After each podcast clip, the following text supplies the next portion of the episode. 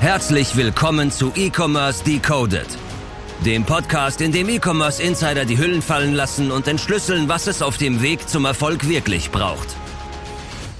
Von AppScale. Und damit hallo und herzlich willkommen zu einer neuen Folge E-Commerce Decoded. Ähm, ja, heute als kleine Special-Folge zur Folge 15, nur mit Moritz und mir. Servus Moritz. Servus Marvin, wie geht's dir? Soweit, so gut. Ein bisschen warm hier schon so langsam. Ja. Wie geht's dir? Ach, mir geht's auch wunderbar. 17 Uhr, es wird, wie du schon gesagt hast, so langsam mal wieder warm in diesem Raum. es ist Sommer in Köln. Aber nichtsdestotrotz, Folge 15, wir haben es geschafft. Yes. Äh, wir haben uns ja als kleine Special-Folge ein bisschen was überlegt für heute. Ähm, ja, was sonst ein bisschen anders ist zu dem Interviewformat, was wir sonst äh, mit den Gästen normalerweise durchführen. Hol die Leute noch mal kurz ab, was haben wir heute vor, was haben wir geplant? Yes, ich sag so wie es ist, 14, äh, 13 Folgen mit Gast äh, sind jetzt hinter uns, mehrere Monate haben wir das Ding jetzt schon zum Laufen gebracht. Folge 15 heute, wie du schon gesagt hast, ein wenig anders. Wir wollen heute einfach mal den Fokus auf ein anderes Thema legen. Wir hatten ja in der nullten Folge schon mal angekündigt, dass es in diesem Podcast auch immer mal wieder ein bisschen um unser Kernthema gehen soll, also CRO, AB-Testing, Agenturwelt und Co.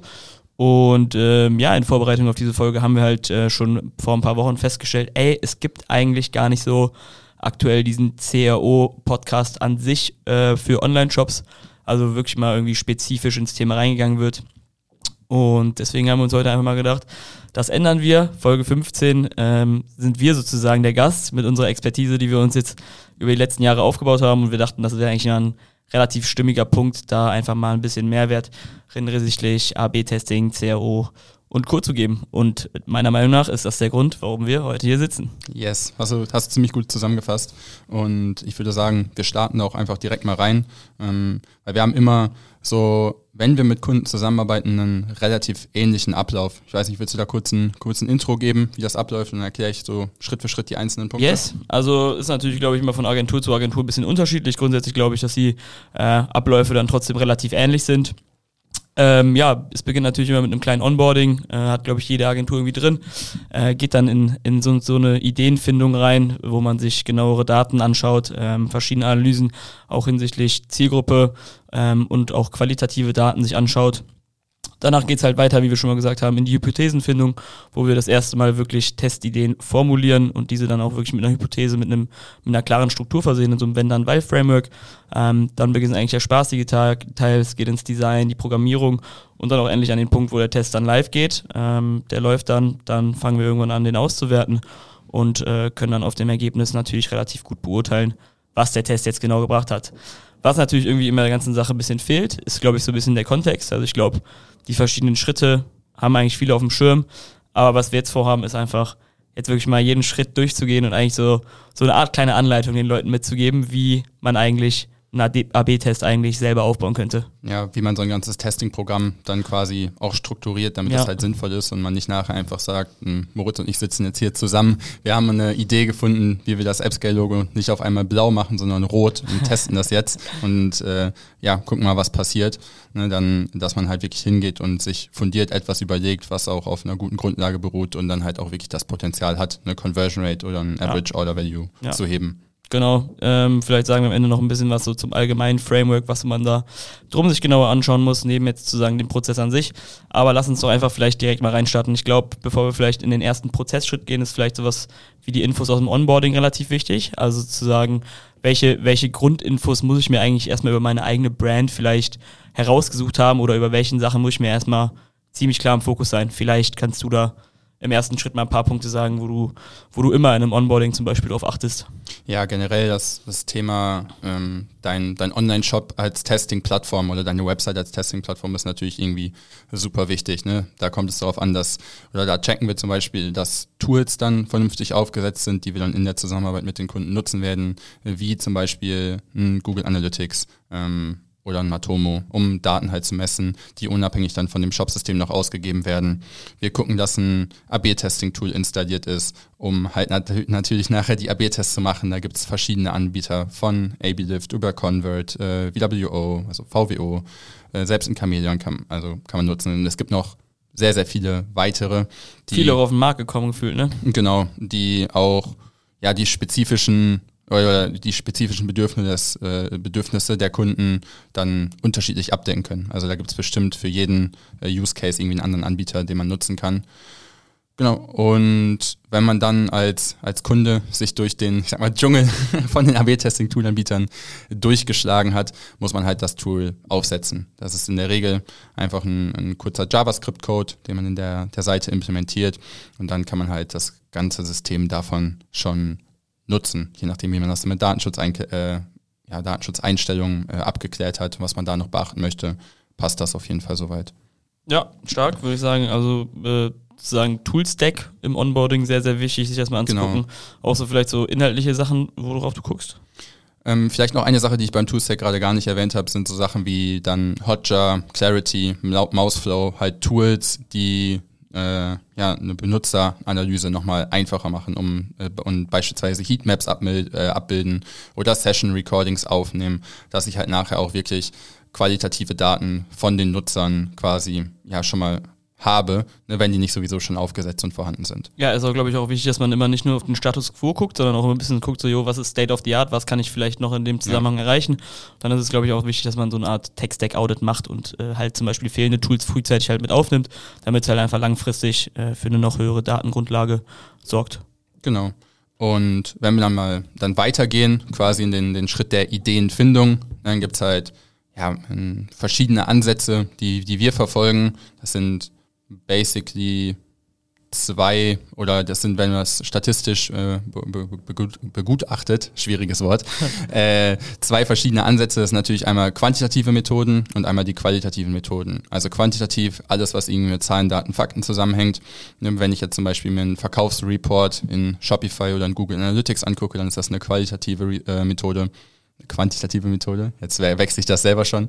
Ähm, oder wenn ich mir halt sowas dann wie ja, einzelne Session Recordings angucke oder einzelne Nutzer befrage, dann ist es halt eine qualitative Methode. Dazu kann man dann noch ähm, verschiedenste Unterpunkte zählen, beispielsweise eine Bewertungsanalyse, dass ich halt wirklich hingehe und sage, okay, ich schaue mir jetzt meine eigenen Bewertungen an. Ne, das hatten wir, glaube ich, in der einen Folge äh, sogar schon mal mit angesprochen, ähm, dass wir halt wirklich als kleines Gold Nugget mitgeben, die eigenen Bewertungen zu analysieren und zu gucken, okay, wie re reagieren meine Kunden in den Bewertungen auf das Produkt, auf den Service, auf den Kundenservice. Äh, jetzt habe ich zweimal Service gesagt und dann halt zu schauen, ja, ob es da irgendwelche spezifischen Themen gibt, aus denen man vielleicht AB-Test-Ideen direkt schon ableiten kann. Das gleiche, wenn man das so möchte, ähm, bei. Kannst du vielleicht einfach ein, ein beispielhafte Testidee einfach sagen? Also zum Beispiel, du siehst an dem quantitativen Punkt das und das und dann leitest du das daraus ab. Ähm, vielleicht um es einfach mit bisschen, bisschen Raum zu füllen. Ja, beispielsweise kannst du ja hingehen und dir so einen klassischen Verkaufsfunnel anschauen, ne? dass du halt sagst, okay, 100 Leute haben mein Produkt gesehen, 25 Leute haben was in den Warenkorb gelegt und am Ende haben es nur noch fünf, äh, haben nur noch fünf den Checkout gestartet und einer gekauft. Und dann guckst du dir halt die spezifischen Abbruchraten an und kannst dann halt quasi entscheiden, okay, habe ich irgendwo zu hohe Abbruchraten? Ähm, beispielsweise ist es dann schlecht, wenn 100 Leute die Seite sehen, nur 25 was in den Warenkorb legen oder ist das vielleicht sogar ein sehr gutes Verhältnis. Da haben wir als Agentur dann natürlich auch nochmal den Vorteil, dass wir andere Zahlen äh, von ja, Menschen aus der Branche oder von anderen Online-Shops kennen und das ein bisschen vergleichen können. Aber sonst kann man sich da auch bestimmt mit anderen Menschen drüber unterhalten. Das wäre so ein qualitatives Beispiel, äh, schon wieder vertauscht, quantitatives Beispiel. ähm, ja, und qualitativ dann einfach, wenn zum Beispiel äh, Kunden sagen, die Versandkosten sind zu hoch oder an der Stelle ähm, könnte man das und das vielleicht noch besser machen. Keine Ahnung, irgendwie so, ein Pop-up hinzufügen oder mhm. sonstiges. Was, was würdest du sagen, ist so die, die, also Daten haben ja auch verschiedene Arten von Qualitäten, also wie mhm. hoch die Qualität der Daten ist. Was würdest du sagen, äh, hast du vielleicht so eine Ratio oder so eine, so eine, vielleicht so ein kleines Scoresheet, wo du sagst, die bevorzuge ich eher für den oder so, wie ich mir die Sachen angucke, sind die eigentlich so die, wo man eigentlich am, am meisten Gold findet vom Prinzip? Ja. Also um, wenn ich nach meinem oder nach der Erfahrung, die wir jetzt gesammelt haben, gehen, ist es halt wirklich tatsächlich so, dass die äh, klassischen Sales Reports ähm, oder die Google Analytics Reports, nenne ich sie jetzt einfach mal, ähm, zusammen mit tatsächlich den Kundenbewertungen irgendwie die meisten Testideen generieren. Ne? Aber wir haben auch schon mal richtig gute Testideen, die dann irgendwie 15, 20 Prozent Uplift gebracht haben, durch halt User-Testing gefunden. Mhm. Und das ist dann halt einfach einzelnes Befragen von fünf bis zehn bis zwanzig Nutzern quasi, um halt herauszufinden, ob oder wie, wie die das einschätzen. Spannend. Ja. Und äh, wir sagen, wir haben jetzt einfach schon mal sozusagen die ersten Testideen gefunden. Ich habe vielleicht zwei, drei Punkte, zwei, drei Punkte irgendwie ähm, identifiziert. Es ist jetzt natürlich ganz, ganz wichtig, da haben wir, glaube ich, auch schon den einen oder anderen LinkedIn-Post zu gemacht, äh, dass vieles auch einfach mit der Hypothese steht und fällt. Dass genau. es sehr, sehr wichtig ist, in der, in der Hypothese sehr, sehr spezifisch zu sein. Und dann wird sozusagen schon im zweiten Schritt, wie formuliere ich eigentlich aus einer Testidee eine Hypothese und wo liegt vielleicht erstmal auch der Unterschied zwischen einer Testidee und einer richtig guten Hypothese. Also ja. wie unterscheiden die sich, weil die hängen natürlich stark zusammen, aber sind natürlich trotzdem irgendwie zwei komplett verschiedene Sachen. Ja, ich glaube eine Testidee im ersten Schritt ist halt so der Gedanke, ich möchte irgendwas machen. Ne? Und wenn ich das dann zur Hypothese ausformuliere, ist es halt immer, wenn ich was mache, dann passiert das, weil das. Also dass du halt wirklich dieses wenn, dann, weil ne, hinzugefügt hast. Zum Beispiel, wenn wir die Anzahl der verkauften Produkte in der Nähe ähm, des, der auf, der, auf der Produktseite hinzufügen, dann steigt die Conversion Rate, weil die Leute sehen, okay, das haben schon mehrere gekauft und deswegen äh, quasi in die, un, unterbewusst Vertrauen aufgebaut wird.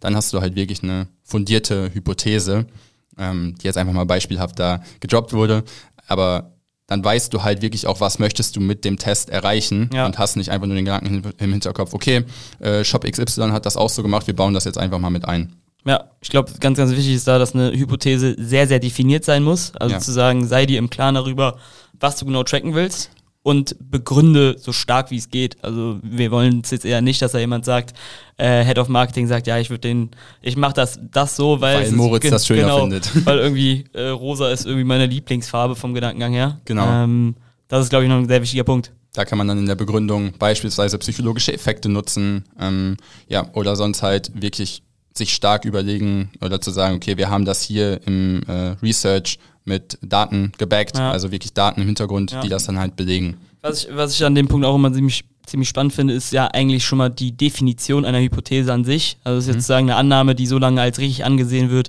bis sie halt widerlegt ist. Und ich glaube, das gibt dann auch in Kombination mit diesem Wenn-Dann-Weil-Framework schon ja. eine, eine ziemlich einen großen Spielraum, aber ist trotzdem sehr, sehr definiert. Yes, ja, da kann ich eigentlich nichts weiteres hinzufügen. Stark. Äh, also wir haben es jetzt geschafft. Wir haben äh, aus unserer Testidee den ersten, den ersten, die erste Hypothese formuliert. Mhm. Herzlichen Glückwunsch, stark gemacht, Marvin. Äh, jetzt geht's natürlich erstmal weiter. Wir müssen jetzt erstmal die Sache designen. Ähm, du hast einen wichtigen Schritt vergessen, bevor wir ins Design kommen. Klar, das ist die Bewertung der Hypothesen. Genau, Priorisierung, yes. äh, ein großer Faktor, ne, weil wenn, wenn wir uns jetzt einen Online-Shop angucken, können wir mit Sicherheit innerhalb von wenigen Minuten, sagen wir mal fünf Minuten, 15, 20 Testideen generieren, ähm, die dann vielleicht auch zu Hypothesen ausformulieren, aber die müssen ja keine wirkliche Bedeutung genau. haben. Es kann ja einfach sein, dass wir sagen, hier im Impressum könnt ihr den Satz ändern, dann wird sich die Conversion Rate erhöhen. Da merkt man jetzt direkt, okay, das ist wahrscheinlich eine eher schwachsinnige Idee. Im Impressum wird ja nichts Conversion Relevantes äh, stattfinden. Und ja, dazu gibt's dann halt verschiedene Frameworks, wie man priorisiert. Das Wichtigste ist. Ich glaube, halt, das ist auch ein bisschen so das Geheimrezept, glaube ich. Auch. Ähm, das Wichtigste ist halt am, am, am Ende einfach nur, dass die Leute ein Gefühl dafür bekommen oder die, die Kunden, das machen wir jetzt, weil das hat die und die Bedeutung. Ne? Da, da schätzen wir zum Beispiel das größte Potenzial ein, wir haben den wenigsten Aufwand oder wir haben die meisten Informationen dazu bekommen. Oder es hat im Business Case die höchste Priorisierung. Es kann ja zum Beispiel gerade einfach sein, dass für einen Online-Shop es wichtiger ist, Neukunden zu gewinnen, als jetzt äh, die Bestandskunden mit einem höheren Warenkorb, äh, ja, oder die, die wiederkehrenden Kunden mit einem höheren Warenkorb abzuschließen. Und dann ist es zum Beispiel dafür eine, eine Priorisierung auf die äh, höhere Conversion Rate wichtiger. Ja, ist, glaube ich, ein sehr, sehr, sehr wichtiger Punkt. Ähm, also bau dir ein Framework zusammen und ganz wichtig, fokussiere dich auf die Sachen, die wichtig sind.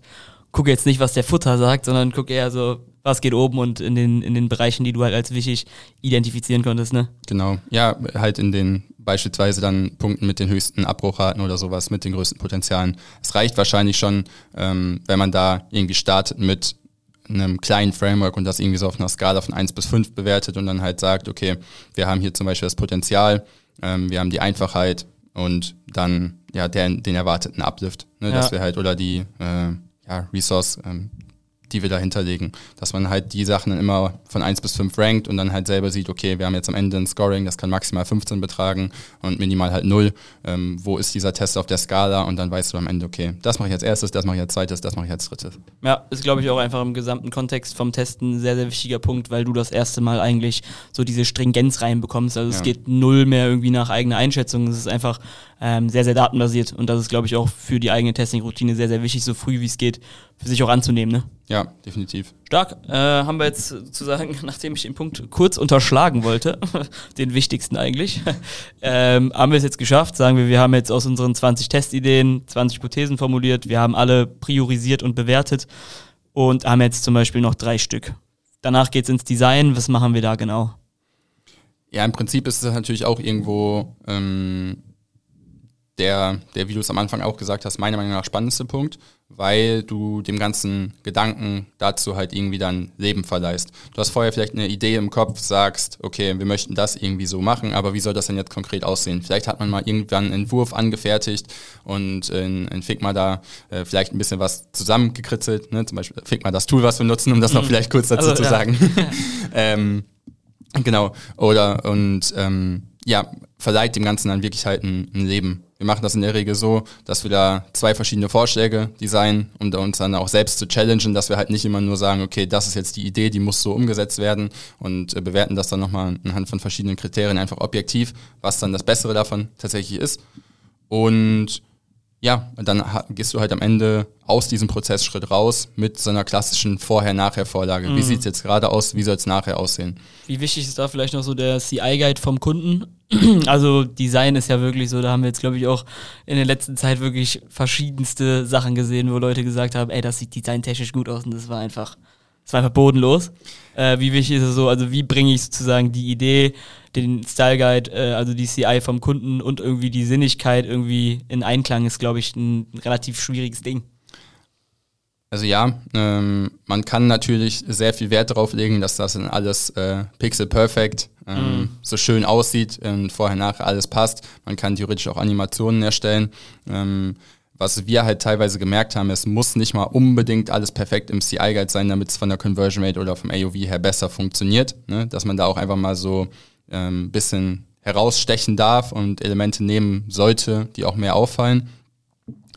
Aber ansonsten ist es für uns natürlich irgendwie ein, ein, wichtiger Punkt als Agentur, dass wir halt auch in dem Style Guide des Kunden oder in dem Design, was der Kunde hat, irgendwo uns annähern. Wenn er jetzt normalerweise nur grün auf der Seite benutzt ah, und wir nehmen dann auf einmal irgendwie schwarz, blau und rot in der Testidee, dann das wird das vermutlich eher nicht funktionieren. Ja, auf jeden wird Fall. Vermutlich jeden nicht Fall. abgenommen werden. Aber merkt man auch hier wieder den Punkt, dass es auf jeden Fall wichtig ist, irgendwie mit einem, also jetzt nicht nur ein Design zu machen, sondern zwei, um da einfach dann auch so eine, eine gute Vergleichbarkeit hinzubekommen. Ja. Und wichtig, meistens ist es ja jetzt nicht so, dass irgendwie nur eine Person entscheidet, was jetzt besser ist, ne? Also zu sagen, das wird dann ja meistens irgendwie mit Kunden kommuniziert, es wird hier bei uns im Team kommuniziert. Genau. Ähm, auch hier wieder wichtig, glaube ich, dass die Entscheidungsgewalt nicht wieder nur bei einer Person liegt. Ja, ja, das ist ja, zieht sich ja durch den ganzen Prozess ja. durch, dass nicht eine Person ihren Wunsch durchdrücken sollte. Ne? Aber ich glaube, das ist auch schon relativ klar geworden. Yes. Und äh, ja, die, das Design knüpft ja eigentlich auch instant an den nächsten Punkt an. Es geht in die Programmierung. Yes. Und ganz wichtig ist ja, glaube ich, erstmal zu sagen, dass ja auch sozusagen das Design die Grundlage beziehungsweise die Anleitung für die Programmierung ist. Genau. Also ne, wenn, wenn man mit uns zusammenarbeitet, an der Stelle übernehmen wir natürlich alles von Design, Programmierung, Testidee erstellen und so weiter, alle Punkte, die wir bisher besprochen hatten ähm, und auch besprechen werden. Aber äh, Programmierung ist natürlich immer so ein spezieller Punkt, weil da geht es quasi dann das erste Mal los, im AB-Testing-Tool irgendwas zu machen. Und für alle, die sich jetzt noch gar nichts darunter vorstellen können, es ist halt quasi so, wenn wir dieses AB-Testing-Tool eingebunden haben in die Seite, dann ist es so, als wenn wir die Seite für einen bestimmten Prozentteil der Menschen manipulieren würden. Das heißt, wenn ich jetzt auf die Seite gehe, kann es sein, dass ich eine komplett andere Version sehe, als wenn du sie siehst. Obwohl wir gleichzeitig, äh, vielleicht vom gle ja, gleichen Gerät wäre Quatsch, aber vom gleichen WLAN, äh, gleichen Ort ähm, auf die Seite gehen. Und ja, da ist es halt wichtig, dass man strukturiert arbeitet. Ne? Ich glaube, Programmierung ähm, ist, ist auch, halt glaube ich, nichts, was man einfach mal so als Hobby oder sonst irgendwie, ich frage mal, vielleicht eine AI oder so, ja. mal, schreib mal kurz einen Code. Nee. Ist, glaube ich, nicht der beste Ansatz. Also das sollte schon von Leuten übernommen werden, die da auf jeden Fall Ahnung von haben. Ne? Also gibt es ja auch genug, aber. Wäre sehr, sehr komisch, wenn äh, du nachher einen AB-Test startest und deswegen mhm. deine Website kaputt ist. Dann ja. bringt dir die beste Idee nichts mehr. Wichtig ist vielleicht auch an dem Punkt, ähm, viele Leute haben ja irgendwie mal Bedenken, dass man irgendwie dann irgendwie äh, im Backend oder sonst irgendwas voll die Sachen raushaut und sonst irgendwie. Ja. Also es ist ja, es ist ja nicht so, dass das irgendwie auf der Seite oder auf dem Shop programmiert wird. Es funktioniert ja alles, auch die Programmierung übers Tool an sich, ne? Genau. Es ist halt ein, ein vielleicht auch super interessanter Punkt, dass es vielleicht eher so ein kleines wirklich Manipulieren oder Hacken vom ja. Anfang her ist, weil wir auch den Gedanken dahinter haben, wir testen erstmal an, ob die Funktion überhaupt funktioniert, bevor wir die ganzen Entwicklungskapazitäten von dem äh, Programmierteam von der Agentur dahinter da drauf werfen und das fertig in voller Funktionalität ausbauen. Ne? Natürlich sollte da deswegen kein Fehler entstehen, aber es muss nicht perfekt ähm, es ist jetzt nicht so, dass irgendwie auf der, auf der, auf der Mainpage dann irgendwas Schrott geht, wenn da jetzt irgendwie im Tool genau. vielleicht ein kleiner Bug drin ist. Das ist ja auch irgendwie immer eine Sorge, die man, glaube ich, ja. immer hat, bevor man mit dem Thema startet. So, ja, aber was ist, wenn irgendwie der Code am Arsch geht oder sonst irgendwas? Ich habe ja. keine Ressourcen in-house. Also, äh, keine Sorge. Es ist, wenn alles im Tool. Genau. Naja, aber deswegen ist es halt auch da super wichtig, dass man äh, eine QA-Session macht, also genau. Qualitätssicherung, genau. das äh, vornimmt, um den Programmierpunkt da auch quasi abzuschließen, dass wir halt wirklich auch uns angucken, okay, welche Funktionen müssen funktionieren ähm, oder welche Funktionen werden gebraucht anstelle von dem Tool. Funktioniert alles? Ist das Tracking nachher auch wichtig? Ja. Ne? Ist natürlich auch noch ein Punkt, der in die Programmierung irgendwie mit reinzählt. Was wollen wir überhaupt messen? Ist es zum Beispiel so, dass uns die klassische Transaktion dann mit der Conversion Rate ausreicht oder wollen wir zum Beispiel noch einen Klick auf den Add-to-Card-Button, irgendwelche andere Verhaltensweisen zwischendurch messen? Ähm, das festzulegen, festzulegen passiert vorher, aber das dann wirklich zu, zu coden, äh, funktioniert halt in der Programmierung oder wird da gemacht. Ja, lass uns vielleicht den Punkt, nachdem wir den Prozess einmal besprochen haben, mit aufgreifen am Ende für dieses ganze, für dieses ganze äh, Packet drumherum, weil das glaube ich ein mega, mega spannender Punkt, wie viel man eigentlich über das Tool sozusagen messen kann. Ja. Also ich glaube, viele denken immer von wegen so, ja, okay, ich setze das Goal jetzt irgendwie auf die Conversion Rate und dann trackt der nur, das, nur die Conversion Rates Veränderung. Aber ganz wichtig ist ja auch zu sehen, dass man, dass man ja wirklich jeden Baustein eigentlich der Website tracken kann und wie viel Power das dann eigentlich hat. Ja. Wenn du sozusagen Test ja auch sehr, sehr, sehr, sehr breit gefächert mit den Zielen aufbaust, wie viel mehr Insights du dann auch zum Ergebnis bekommst. Das ist, glaube ich, ein spannender Punkt. Lass den am Ende nochmal vielleicht ein bisschen ähm, tiefer besprechen. Aber hast du bezüglich ähm, QA vielleicht noch irgendwie so, also klar, wir haben unsere, unsere eigenen Prozesse. Es ist, glaube ich, auch wichtig, dass das vielleicht nicht an die hohe Glocke gehangen wird. Ähm, aber hast vielleicht irgendwie so zwei, drei Sachen, wenn du jetzt sagst, ey, das ist Rookie, erster AB-Test, äh, wir fangen jetzt einfach mal langsam an. Ähm, so zwei, drei Sachen, auf die man irgendwie immer achten sollte? Glaube, ich würde mir auf jeden Fall eine kleine Checkliste schreiben. Ne? Als erstes mit den Funktionen, die halt wirklich benötigt werden. Sei es jetzt ein äh, Klick auf den Add-to-Card-Button oder ein Scrollen durch ein Bild hindurch, äh, was weiß ich auch immer, ne, dass man halt vorher weiß, okay, die Funktion muss es geben und auch dann in der Testvariante nachher einmal alles durchklickt. Und durchklicken ist ein gutes Stichwort, das wäre die zweite Sache. Ähm, Im Best Case macht man sogar in der Testvariante vorher eine Testbestellung und ansonsten kann man halt einfach einmal alles bis quasi zum letzten Step im Checkout einmal durchklicken, um halt zu schauen, ob es genauso funktioniert, wie es soll. Ja, spannend. Ähm, ja, das ist, glaube ich, ein sehr, sehr wichtiger Punkt. Ähm, dass es einfach alles eine saubere Sache ist. Also äh, ist, schon, ist schon gut, wenn man da einen Fokus drauf legt, dass das auf jeden Fall gut funktioniert. Ja. Jetzt, mein Liebster, jetzt wird's mathematisch und jetzt geht's los. Also zu sagen, wir sind ready. Genau. Ähm, jetzt wird's verrückt. Der Test fängt an zu laufen an. Worauf achtet man? Wie finde ich raus, wie lange muss der Test laufen? Wie ja. viele Conversions oder so brauche ich pro Variante? Ähm, wie ermittle ich überhaupt zum Beispiel, wann ich den Test dann auch wirklich abschalten darf? Ähm, hm. Ja, gib, lass, lass die Leine los. Also es gibt halt verschiedene Punkte, woran man ansetzen kann, wie lange so ein, so ein Test laufen sollte. Wir haben immer die, die Mindestlaufzeit, ähm, also Mindest, Mindestlaufzeit von, von sieben Tagen, dass man jeden Wochentag quasi einmal abgedeckt hat.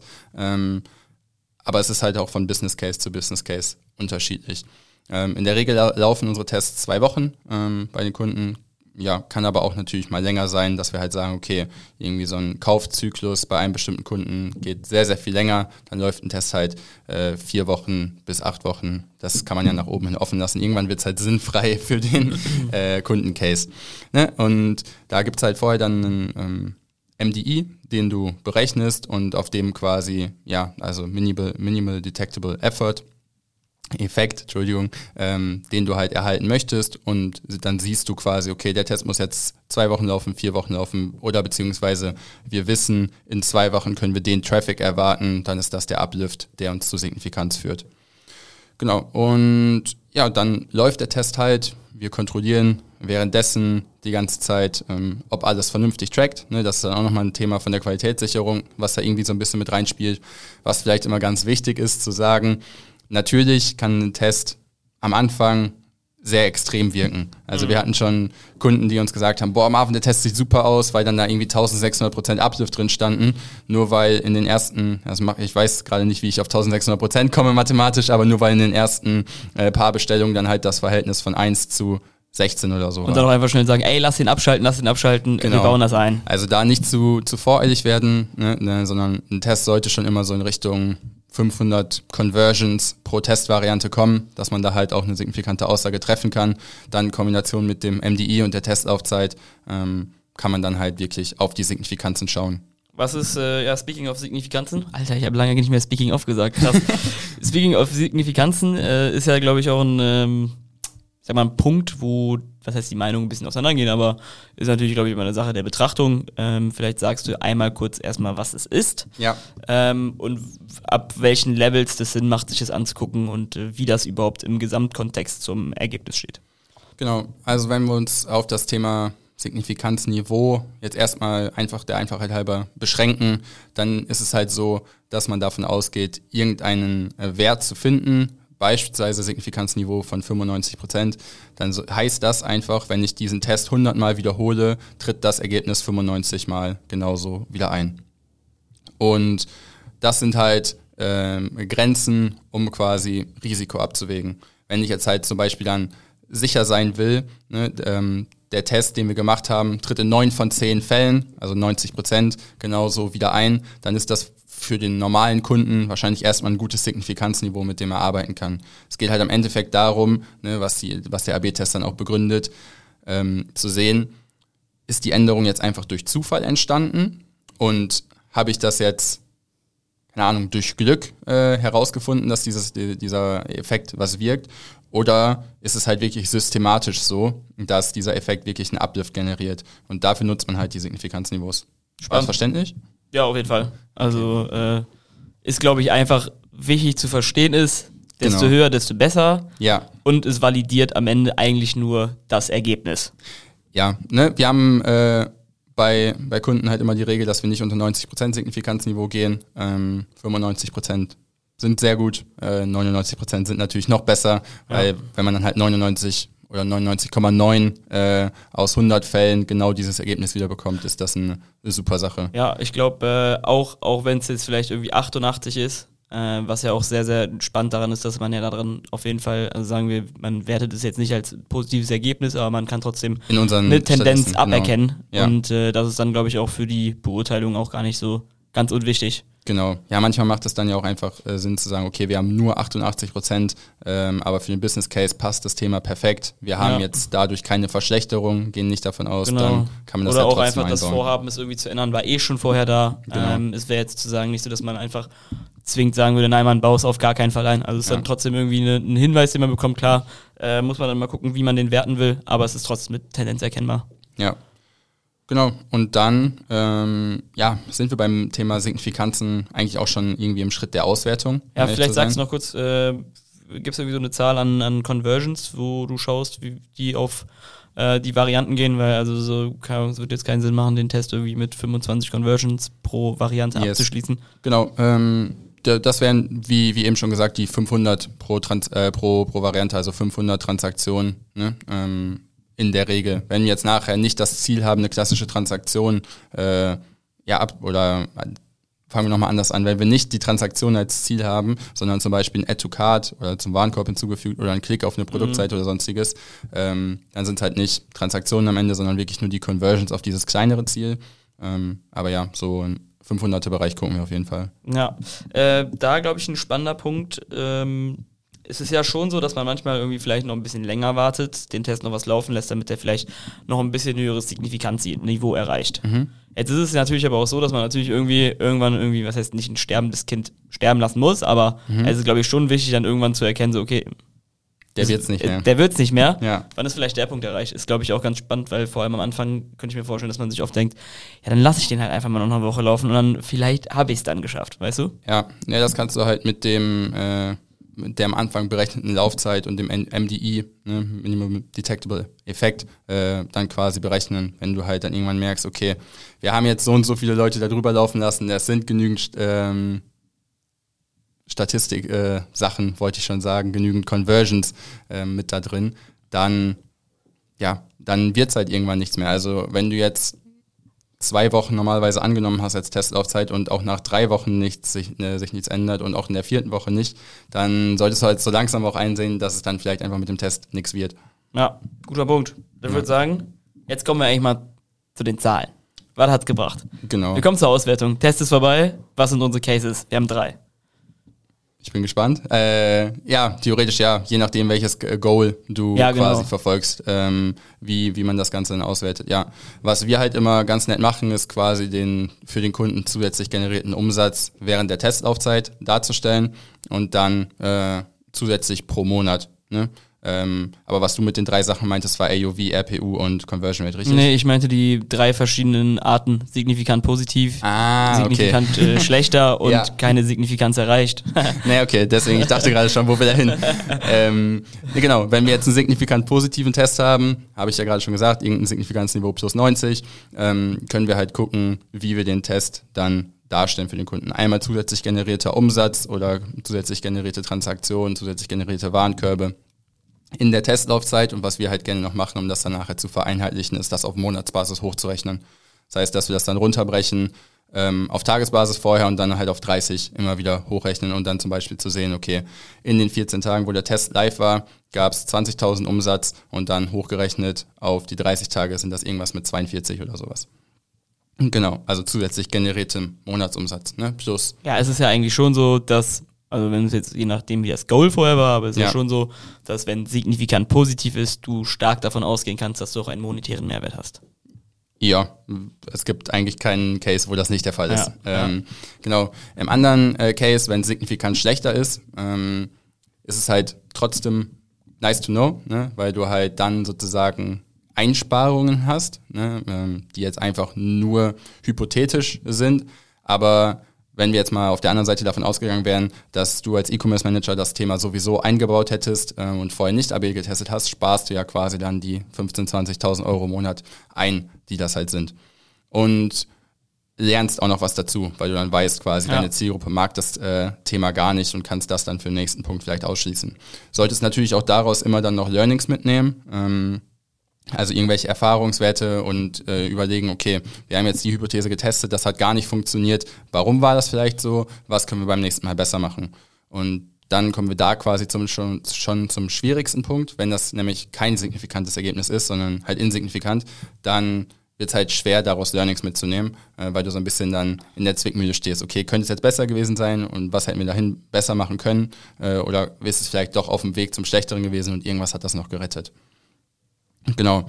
Und ja, dementsprechend bewerten wir das Ganze halt, äh, geben unseren Kunden dann eine Übersicht, okay, so und so viele Tests waren signifikant besser, schlechter und äh, insignifikant und die wissen dann auch, was deren quasi zusätzlich generierter Umsatz im Monat durch die AB-Tests ist. Ja, ist, glaube ich, sehr wichtig, dass man da auch einfach weiter bleibt, das stark zu dokumentieren. Genau. Äh, und jetzt nicht einfach sagt, ah, schön, war besser. auch- Das passt schon. Also auch damit du irgendwie gegenrechnen kannst, so, wie viel bringt mir das Ganze eigentlich? Weil man muss sich natürlich auch immer überlegen, das ist jetzt kein Thema, wo ich irgendwie, weiß ich nicht, nur eine halbe Stunde Zeit rein investiere und dann ist es irgendwie vorbei.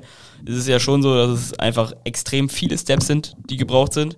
Und je nachdem, ob du es halt in-house machst oder was weiß ich mit einer Agentur, ist es ja schon so, dass das einfach viel Geld kostet. Ja. Deswegen ist das, glaube ich, auch so ein Punkt, äh, auch nochmal speaking of äh, ähm, nicht signifikantes Ergebnis. Es ist halt einfach so, scheiße, wir haben einen Test gemacht, der hat Kapazitäten und Ressourcen gefressen, aber wir haben einfach nicht mal eine Negativerkenntnis. Ja, deswegen sind eigentlich die negativen Erkenntnisse halt noch Ja, besser als die ja, insignifikanten ja, Sachen. Ja. Ähm, genau, aber dann ist halt der Punkt, der den Kreis dann quasi wieder schließt und ähm, deswegen sprechen wir halt auch gerne von einem Flywheel, dass wir halt dann mit den Ergebnissen aus der Auswertung hingehen und uns dann neue Testlinien überlegen, beziehungsweise halt die alten, die wir dann vielleicht schon aufgestellt hatten, nochmal neu priorisieren. Dass wir dann halt wieder in diesen Kreislauf reinkommen und das dann Stück für Stück, Stück für Stück immer besser machen bei einem Shop. Ja, das äh, ist, ist, kann man sich das vorstellen wie so ein Karussell, was sich immer schneller dreht. Genau. Und auch einfach viel effizienter und viel, viel, viel schmieriger sozusagen läuft, als jetzt irgendwie in der ersten Runde, die vielleicht so ein bisschen äh, am Hinken ist, Ja. äh, weil irgendwie manche Sachen falsch angenommen wurden und dann dreht sich immer schneller und das ist ja auch, glaube ich, der, der springende Punkt für eine, für eine erfolgreiche Testing-Routine. Eben nicht irgendwie, wenn du die Möglichkeit hast, zu machen. Klar, es gibt viele Shops, die können damit gar nicht mal anfangen, aber wenn du es hast, halt immer diese Loops zu drehen, weil es halt einfach die stetige Verbesserung ist. Genau. Und du lernst halt in der Regel die ganze Zeit. Also du weißt halt bei signifikant besseren Sachen, dass hat äh, das und das halt gut funktioniert, bei den schlechteren das halt nicht so gut funktioniert.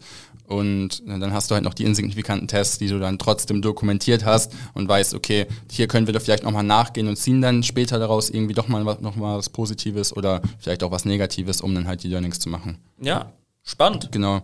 Das ist auch ein, ein wichtiger Punkt, um das ganze Projekt drumherum vielleicht nochmal ein bisschen äh, ja, klarer zu machen. Es ist halt super wichtig, dass die einzelnen Prozessschritte irgendwie dokumentiert sind. Dass man jetzt nicht in einem äh, Slack-Thread, ein Kommunikationstool, arbeitet und da irgendwie Sachen festhält, sondern halt wirklich ein Projektmanagement-Tool dafür nutzt ähm, und das halt wirklich aufbaut.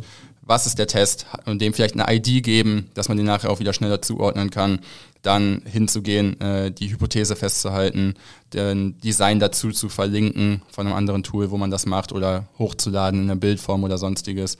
Und dann sowohl Testlaufzeiten als auch das Ergebnis, einen Link zum Test im AB-Testing-Tool, alles halt an einem zentralen Ort abzulegen und da halt eine saubere Struktur zu bauen. Ja, es ist halt, es ist halt, glaube ich, einfach mega wichtig, vor allem wenn du halt mehrere Tests fährst. Also wir Genau. stehen jetzt zum Beispiel eher dafür, eher mehr Tests zu fahren, als jetzt Ja. vielleicht weniger. Und es ist halt einfach das Wichtigste, dass du es schaffst, halt eine Nachvollziehbarkeit damit reinzubringen. Ja. Weil nichts ist beschissener, wenn du irgendwie, weiß ich nicht, im Jahr 40 Tests fährst oder sonst irgendwas und du denkst dir einfach nur so, fuck, Alter, was war denn jetzt nochmal mit Test 7? Wo ist der denn jetzt nochmal? Ja. Und äh, weißt nur noch, ey, da war irgendeine wichtige Erkenntnis, aber irgendwie ist es nicht klar dokumentiert, deswegen ist das auch, glaube ich, mega, mega wichtig. Ja, definitiv. Und ne, da kommen wir dann halt auch nochmal zu dem Thema, wir nutzen die Ergebnisse ähm, für den späteren Verlauf. Oder wenn, wenn wir aus der Auswertung rausgehen, gehen wir wieder in die Ideenfindung und Priorisierung und sowas rein. Das kann ja auch einfach nach sieben Monaten oder sowas der Fall sein. Wenn Ja. ich jetzt ein Testprogramm äh, hatte, wo jetzt länger nichts Signifikantes bei rumgekommen ist und ich merke, ey, wir kommen gerade irgendwie nicht mehr vorwärts, dann kann ich ja, wenn ich das gut dokumentiert habe, in die Vergangenheit schauen und sehen, okay, wir haben das gemacht, das hat gut funktioniert, wir haben das gemacht, das hat gut funktioniert, das war nicht so gut, das lassen wir besser, das war insignifikant, ignorieren wir das mal und so dann halt Stück Ja. für Stück äh, sich vielleicht auch aus den vergangenen guten Tests Ja. nochmal inspirieren Ja, lassen. es ist, äh, glaube ich, auch sehr, sehr spannend, das so zu machen, weil du einfach auch in der Lage bist, sagen wir, durch die Roadmap sind die nächsten vier, fünf Tests jetzt schon klar und da gibt es Ja. jetzt auch nichts mehr dran zu rücken. Aber es ist ja trotzdem so, dass manchmal auch irgendwie Follow-ups-Tests oder sonst irgendwas Sinn ergeben können und durch diese klare Dokumentation bist du halt immer wieder in der Lage, ey, damals hatten wir das Ergebnis, das hat damals Ja. so und so vielleicht noch nicht gepasst. Hatten wir jetzt übelst oft schon, äh, dass man da dann irgendwie im Nachgang nach zwei Monaten nochmal reingegangen ist und gesagt hat, ey, wir bauen das jetzt nochmal so um Ja. und fahren einen neuen Test nach genau dem gleichen Schema und dann funktioniert halt. Genau. Was man generell zum Thema so Projekt auch nochmal sagen kann, ist, dass halt wirklich, ähm, auch in der Programmierung hätte man das wahrscheinlich schon nennen können, halt wichtig ist, welcher Besucher an welcher Stelle und wo gemessen werden soll, mit welchem Ziel dahinter. Dass ich jetzt halt zum Beispiel nicht sage, wir machen eine Änderung im Checkout und jeder Mensch, der die Seite äh, besucht, wird schon mal mit reingezählt, egal ob er einen Checkout gesehen hat oder nicht. Ähm, weil dann verwässert das das Ganze halt. Dann haben wir nachher zwar nur, äh, haben wir zwar 1000 Leute, die irgendwie den Checkout gesehen haben und kommen auf unsere 500 Conversions, aber ganz vorne im Funnel auf der Startseite waren vielleicht irgendwie 200.000, die aber trotzdem damit reingemessen wurden. Und das kann man halt in guten AB-Testing-Tools verhindern, indem man die Ausspielung halt dann äh, begrenzt und sagt, erst ab dem Moment, wo die Person den Checkout sieht, wird auch die Änderung gemacht, wird das Tracking äh, aktiviert und so weiter. Ja, es, äh, lass uns da vielleicht noch, äh, bevor wir jetzt irgendwie uns gleich mal, glaube ich, dem Ende nähern, ich glaube, wir kommen Ja. eigentlich schon so ziemlich nah. Was wir jetzt gar nicht gesagt haben, was ja auch mega, mega wichtig ist, ey, implementier nicht das Tool und fahr keinen Nulltest. Weißt du, wie ich meine? Also check erstmal, Genau. dass dein Tool erstmal valide Daten äh, ausspuckt und Ja. äh, man packt nicht, packt nicht das Skript da rein und denkt dir, juhu, ich fange jetzt, ich fange jetzt einfach mal an, weißt du, wie ich meine? Ich kann direkt rein, weil alles funktioniert ja immer. Ja. Ist ja eben nicht so. Äh, sag vielleicht noch kurz ein paar, paar Sätze dazu, wie wichtig dieser Test ist. Ja, äh, kann man Nulltest nennen, AA-Test nennen, äh, wie auch man das machen möchte. Auf jeden Fall verifiziert das halt äh, nochmal, wie die Daten quasi in dem AB-Testing-Tool dann noch eingelesen werden. Und ich glaube, das ist halt das Essentiellste Ja, mit Fall. von dem ganzen Ding, dass du halt eine vernünftige Datenqualität hast, weil wenn ich nachher irgendwie Signifikanzentscheidungen auf Daten treffe, die eigentlich Quatsch sind, dann bringen mir die Signifikanzniveaus Ja. auch nichts mehr. Ja. Ähm, Ja. Und die zusätzlich generierten Umsätze sind dann natürlich auch wieder fraglich. Deswegen Und ist das bei der- wahrscheinlich so.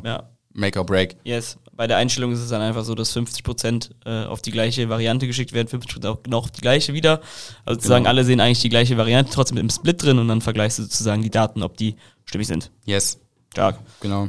Ja, dann lass uns noch, bevor wir noch zum Ende kommen, wollten, wir eben auch noch ein paar Wörter zu sagen, zu sagen, nutzt die Power von deinem AB-Testing-Tool. Also sag jetzt nicht nur von wegen so, yo, ich check jetzt irgendwie äh, nur das Revenue Goal oder sowas. Also Ja. sozusagen, guck dir an, macht es vielleicht Sinn, andere Buttons in der Nähe noch zu, äh, mitzutracken, werden die überhaupt angenommen?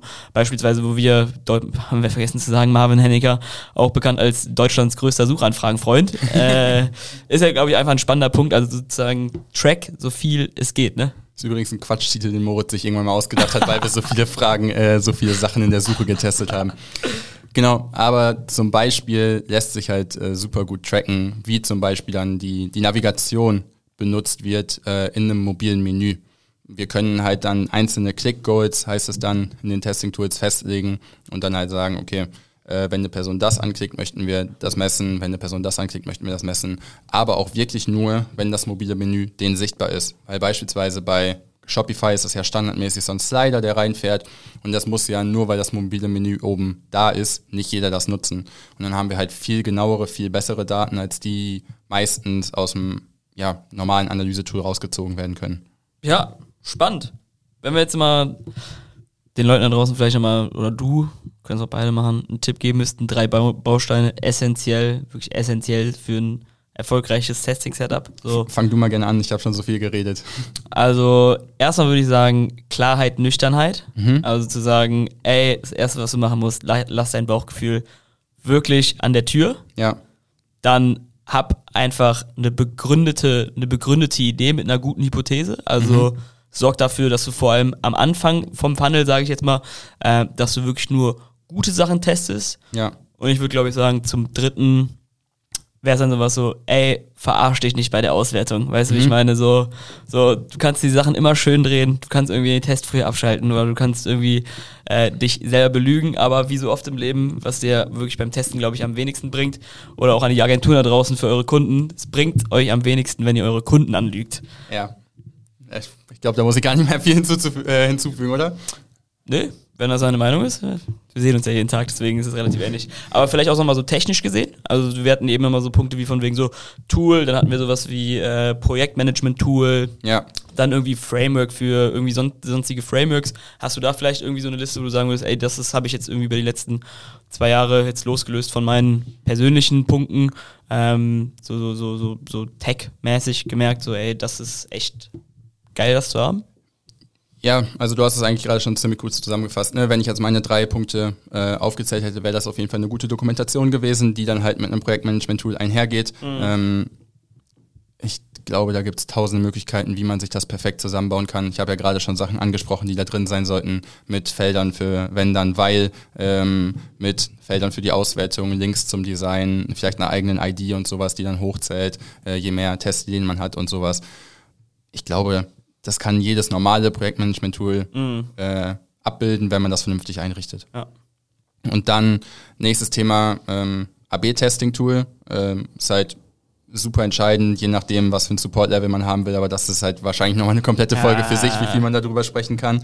Ähm, was ich noch einen, einen spannenden und wichtigen Punkt finde, ist, dass man halt AB-Tests macht, um zu experimentieren. Also, dass du halt auch wirklich große Veränderungen testen kannst, komplett neue Features da schon mal antesten kannst und nicht einfach nur die kleinen Sachen ähm, Stück für Stück op- äh, ja, oder sukzessive optimierst, sondern halt auch wirklich mal hingehst und komplette Dinge gegeneinander testest, komplett dir äh, ja, den freien Kopf machst und die kontroversesten Sachen vielleicht auch ähm, da mal in den Raum schmeißt und als Idee aufstellst.